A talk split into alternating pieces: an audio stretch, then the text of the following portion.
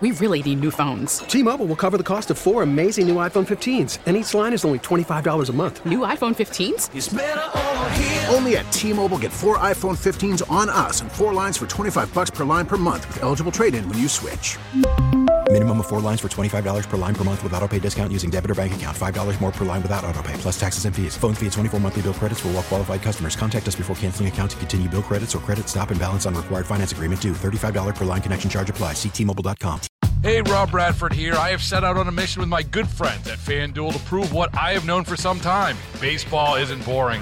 Now I have a daily podcast to prove it with some of the most notable people in the baseball world, screaming baseball isn't boring from the mountaintops or at least agreeing to come on our show. Players, managers, GMs, and yes, even the commissioner of baseball, Rob Manfred. It has been a constant wave of baseball's most powerful voices. So join the revolution. Subscribe and soak in Baseball Isn't Boring. Listen on your Audacy app or wherever you get your podcast. You'll be glad you did. This is a KDKA radio time capsule. Now, the CEO and president of the Heinz History Center, Andy Masich. Pittsburgh has long been a popular campaign stop for presidential candidates, and more than 150 years ago, our region introduced a new political party to the nation.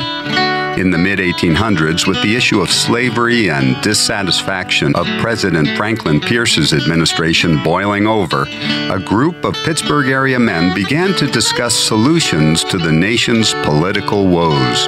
Made up of disgruntled Whig Party members, prominent newspaper editors, and businessmen, the group planned a new political party honoring the core values of the Republic. The group, which became known as the Republican Party, fought hard to stop the spread of slavery and consolidate with other like minded groups throughout the country. The editor of the Pittsburgh Gazette spread the word to newspaper colleagues around the country and met with Ohio's governor to discuss a national convention.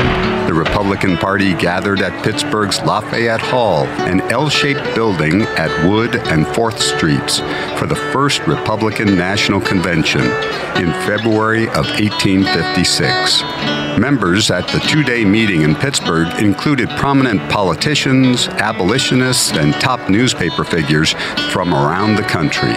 The group drafted important principles of the party and arranged a second convention in Philadelphia later that year, where they would nominate the first Republican Party presidential candidate, the famous explorer John C. Fremont. Although Fremont lost to Democratic candidate James Buchanan in the 1856 election, four years later, the Republicans successfully nominated a relatively unknown newcomer, Abraham Lincoln.